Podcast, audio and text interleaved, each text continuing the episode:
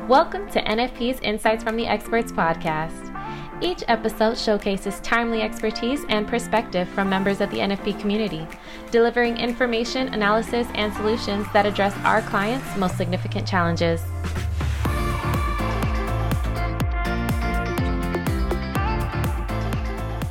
Hello, and welcome to the Benefits Compliance Podcast. I'm Chase Cannon. I'm joined by my colleague Suzanne Spradley. We're both attorneys with NFP's legal and compliance team, and we're on the podcast to help break down some of the challenging issues that are in front of employers with respect to their group health plans and their compliance efforts. And today, Suzanne, we are going to talk about a specific provision in ERISA.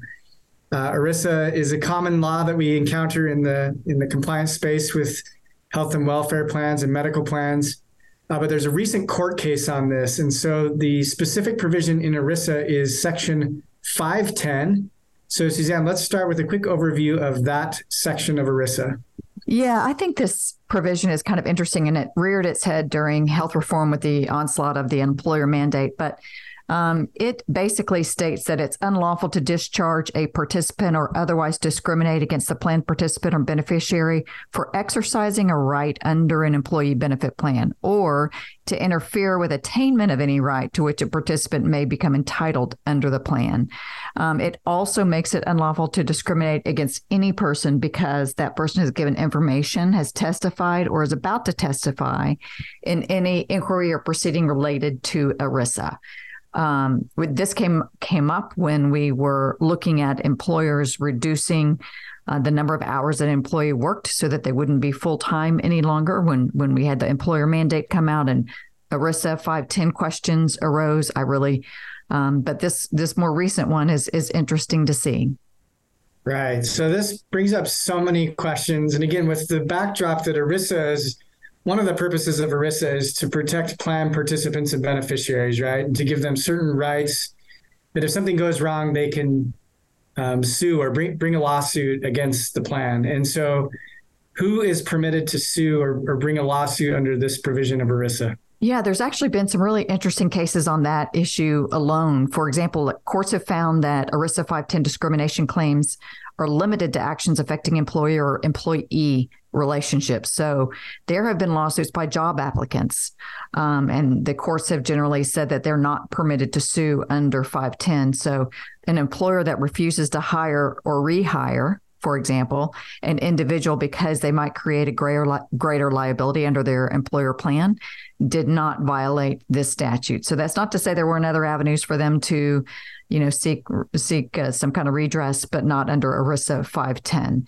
So generally, the trial court has concluded. Um, well, we'll I won't jump onto the case just yet, but but that's generally it is going to be limited to an employer employee relationship. Yeah. So the the next question is who can be sued under this provision?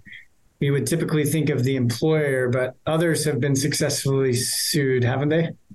Yeah, of course, most often the employers are going to be the one, the brunt of the lawsuit um, when there's a suit under ERISA at all, but under 510, um, the claim, but but the literal language of the provision refers to any person. So there have been claims that have been asserted against union officials, against insurance companies for interfering um, and putting pressure on the employer, for example, to terminate an individual due to outsized claims, um, a purchaser and a seller in an asset transaction. So think of M and A, um, even an, even against a deceased participant's estate that had attempted to enforce a prenup agreement against the surviving spouse to preclude her from receiving benefits under the deceased pension plan. So it's not just the employer, but but generally that's who we're going to think about. Yeah, that's a fairly broad array of individuals that can uh, be part of this. But like you said, I think most of the time, and, and for purposes of our audience, probably the employer is the main uh, entity there. Anything we uh, uh anything else we need to know before talking about this uh, court case and the litigation involved? Well, ERISA 510 usually involves situations in which an employee is terminated because a person's benefits are usually cut off then at termination, or the employee may be prevented from attaining additional benefits. But but this could include a reduction in force termination. It could be there's been a case on a plant closure or changes that occurred because of M&A activity. Um, constructive discharge claims have also been brought under ERISA 510 in that it was alleged that the employer created conditions that were so intolerable that a reasonable person would resign. Uh, so you can see how this is really has greater um, legs to it than just your straight up termination. And termination is not necessary. It could be some other form of employment action, but it's important to know that just implementing a plan that's viewed as discriminatory is not enough for a claim under ERISA 510 also, these claims just know that they're very difficult for the plaintiff because it must be proven that the employer had specific intent to interfere with the person's attainment of that ERISA right. And obviously, intent is always difficult to prove, but certainly in this context, it would be difficult to prove. Um, one court did find discrimination on its face as sufficient evidence when the parties to an asset transaction actually stated in the asset purchase agreement that the buyer would hire individuals who were actively at work, but then would only hire those who were on leave upon their ability to resume work. And so that was considered sufficient evidence by the court uh, for a claim under ERISA 510. But without direct evidence, employees would generally have to rely on circumstantial evidence. Yeah, like like you said, circumstantial evidence can be very difficult to prove, and, and showing that intent when uh, that's very difficult to show in most cases. But um, so so it's obviously very challenging for a participant to succeed here. But is is it ever successful? Well, you're right. I mean, it is challenging. There is a framework, though, for courts to analyze circumstantial evidence, and it's borrowed from a well known Title VII employment discrimination case. And it's this three stage burden shifting framework. It begins with the first question Was the employee entitled to ERISA protection? Second, was the employee qualified for the position? And third, was the employee terminated under circumstances giving rise to an inference of discrimination? So, if the employee can show these three things, then the burden will shift to the employer to provide that really the reason for termination was a non discriminatory purpose and wasn't to have them uh, interfere with the benefits that are provided to the employee. If they do prove that, then the burden shifts back to the employee to show that the employer's reasoning was merely a pretext for discrimination. So that's generally the framework. But as you can see, they're very difficult. These cases are very difficult for the employee to win, and and we could really spend a considerable amount of time going over those cases. But we want to we want to focus on the ones where the employee has prevailed. So, for example, the Fifth Circuit upheld a jury's determination that employer fired an employee just after the employee returned to work after a heart attack and open heart surgery to avoid substantial medical claims under its plan. Um, in another case, a court rejected as pretextual an employer's explanation that a terminated employee's position had always been temporary and it was simply eliminated, concluding that the termination was retaliation for the employee's large medical expense claims and anticipated future use of the employer's self insured health plan. Um, among other things, the employee demonstrated that it would not be difficult for the employer to identify de identified health plan information. And the employer was aware of the employee's likely need for additional medical costs. So you can see there's there are fact patterns where the employee has been successful. Yes. Okay. So that helps us get some of the background here on how this might work. And that brings us to the case we want to go a little bit deeper on. That case name is uh, that we're talking about today Kairys versus uh, South Pines Trucking. So tell us about the facts for this case? Yeah, it's actually Southern Pines, but the plaintiff alleged that Southern Pines had violated ERISA 510 along with the uh, ADA, ADEA, and and you will often see, by the way, ERISA 510 claims along with other statutory claims as well. Um, but Southern Pines fired him after his hip replacement surgery. So interestingly, the jury found for the employer on the ADA and ADEA and an advisory verdict in favor of the employer on the ERISA claim. But the district court granted judgment to the plaintiff on his ERISA claim, finding that he had actually proven that Southern Pine retaliated against him for using his ERISA protected benefits.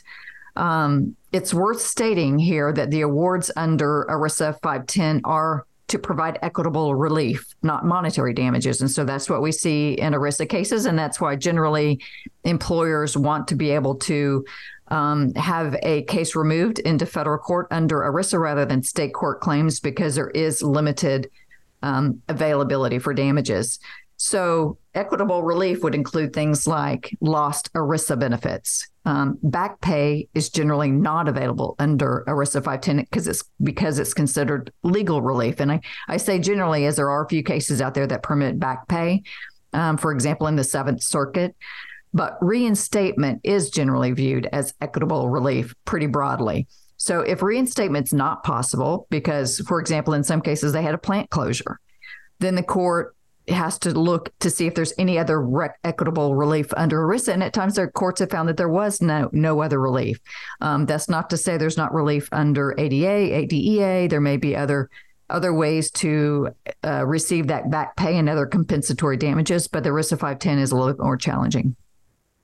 Um, if we go back to the lawsuit, the court had awarded this plaintiff sixty-seven thousand five hundred in front pay um, and we'll discuss that in a minute, and the attorney's fees. So the attorney's fees was roughly $112,000.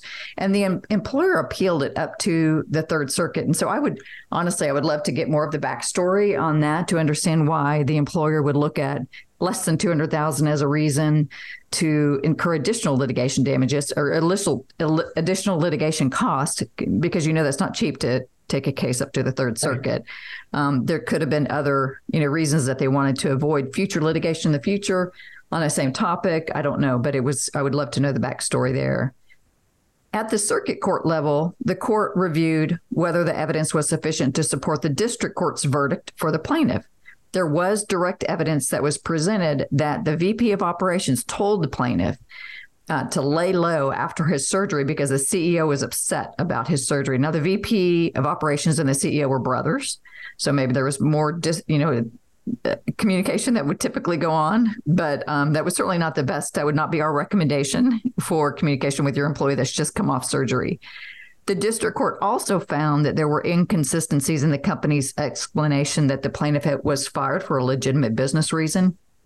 They stated that uh, the company had said that his position was no longer warranted, but then a few months later, another employee came over from from a sister company to perform some of his duties. So clearly, you know, there were still duties to be performed. Uh, there were other examples of, of, inconsistencies. The participant had received a performance five figure bonus less than a week before he was fired. So clearly, he was he was performing well. Um, and there was also evidence that the firing was due to the use of the health benefits because the company's healthcare invoice had the plaintiff's hip, hip replacement surgery costs that were highlighted.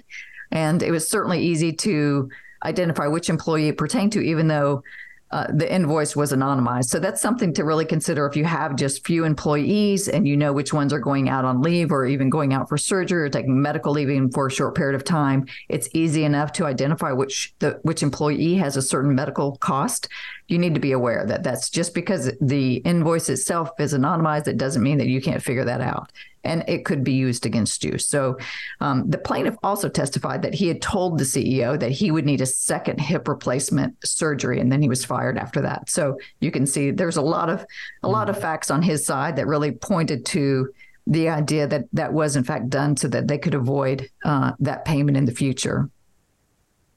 Yeah, and this is especially challenging, Suzanne, just to jump in really quickly with these yeah. smaller companies, right? Oftentimes, I mean, this sounds like there was some family relations going on within the employment context as well, but just generally for smaller employers, when you have a termination like this, and, uh, and and there could be implications with benefits payments or upcoming surgeries or health status to say it more broadly it just gets a lot harder for smaller companies because people do know what's going on inside the company they do know who's missing and and perhaps why so those these are bigger um, not not that they're smaller for bigger firm companies and firms, but just the idea that it could be heightened here for a smaller company.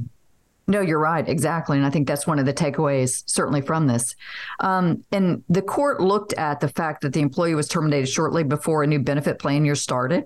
And so they said, taking that together with all of the other things that I mentioned, that it was the evidence showed retaliation for use of benefits and the specific intent to prevent future use of benefits. So, as I mentioned earlier, the court awarded the employees equitable relief in the form of $67,000 roughly in front pay. Um, so, plus attorney's fees. But so you might ask yourself, a minute ago, I said, you know, that they can't receive back pay, which was a legal expense, legal cost, but they, in this case, they received front pay. Um, so why is that? The back pay is considered compensatory for the claims that he actually lost on at trial, that the employer was um, found in favor of on the ADA and the ADEA. But front pay was determined similar to reinstatement. And since he couldn't be reinstated in this kind of hostile relationships, um, reinstatement is generally seen as the preferred remedy uh, when you're seeking equitable relief. But in that case, front pay was considered the alternative. And it was really roughly the difference between the compensation he would have received in his former position and that what he did receive when, as a new employer when he was hired. So, um, key takeaways from that is is really that we might see more cases uh, using front pay uh, for equitable relief under a ERISA 510 claim. Right. So uh, lots to unpack here, lots to consider for employers. Suzanne, what would you consider to be the top takeaways for our uh, employer audience today?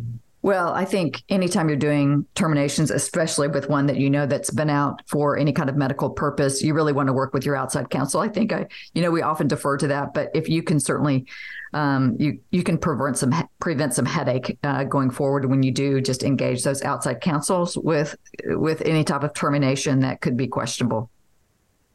Yeah, and that is an area where, as much as we like to assist our clients uh, with benefits related issues when it starts involving terminations of employment, that's just places, uh, situations that can get really sticky really fast. We didn't talk much about the ADA accommodations. We're focusing mostly on the ERISA aspects here, which is super important. But you know, having a reasonable accommodation in place for somebody like this, and and not just jumping to a termination, could have been an area where maybe they found middle ground and we're able to work through the situation. But anytime you are talking about termination of employment, particularly when there are benefits uh, benefits might be impacting that decision that's a time to talk to outside counsel. Slow your roll and make sure you're getting it right before you walk into one of these lawsuits. That's a good takeaway slow your roll. Great. Well thanks so much for this uh, breakdown here suzanne. Great information and uh, as we like to say on the podcast. That's a wrap. That's a wrap. Thanks for joining Thank you for us. joining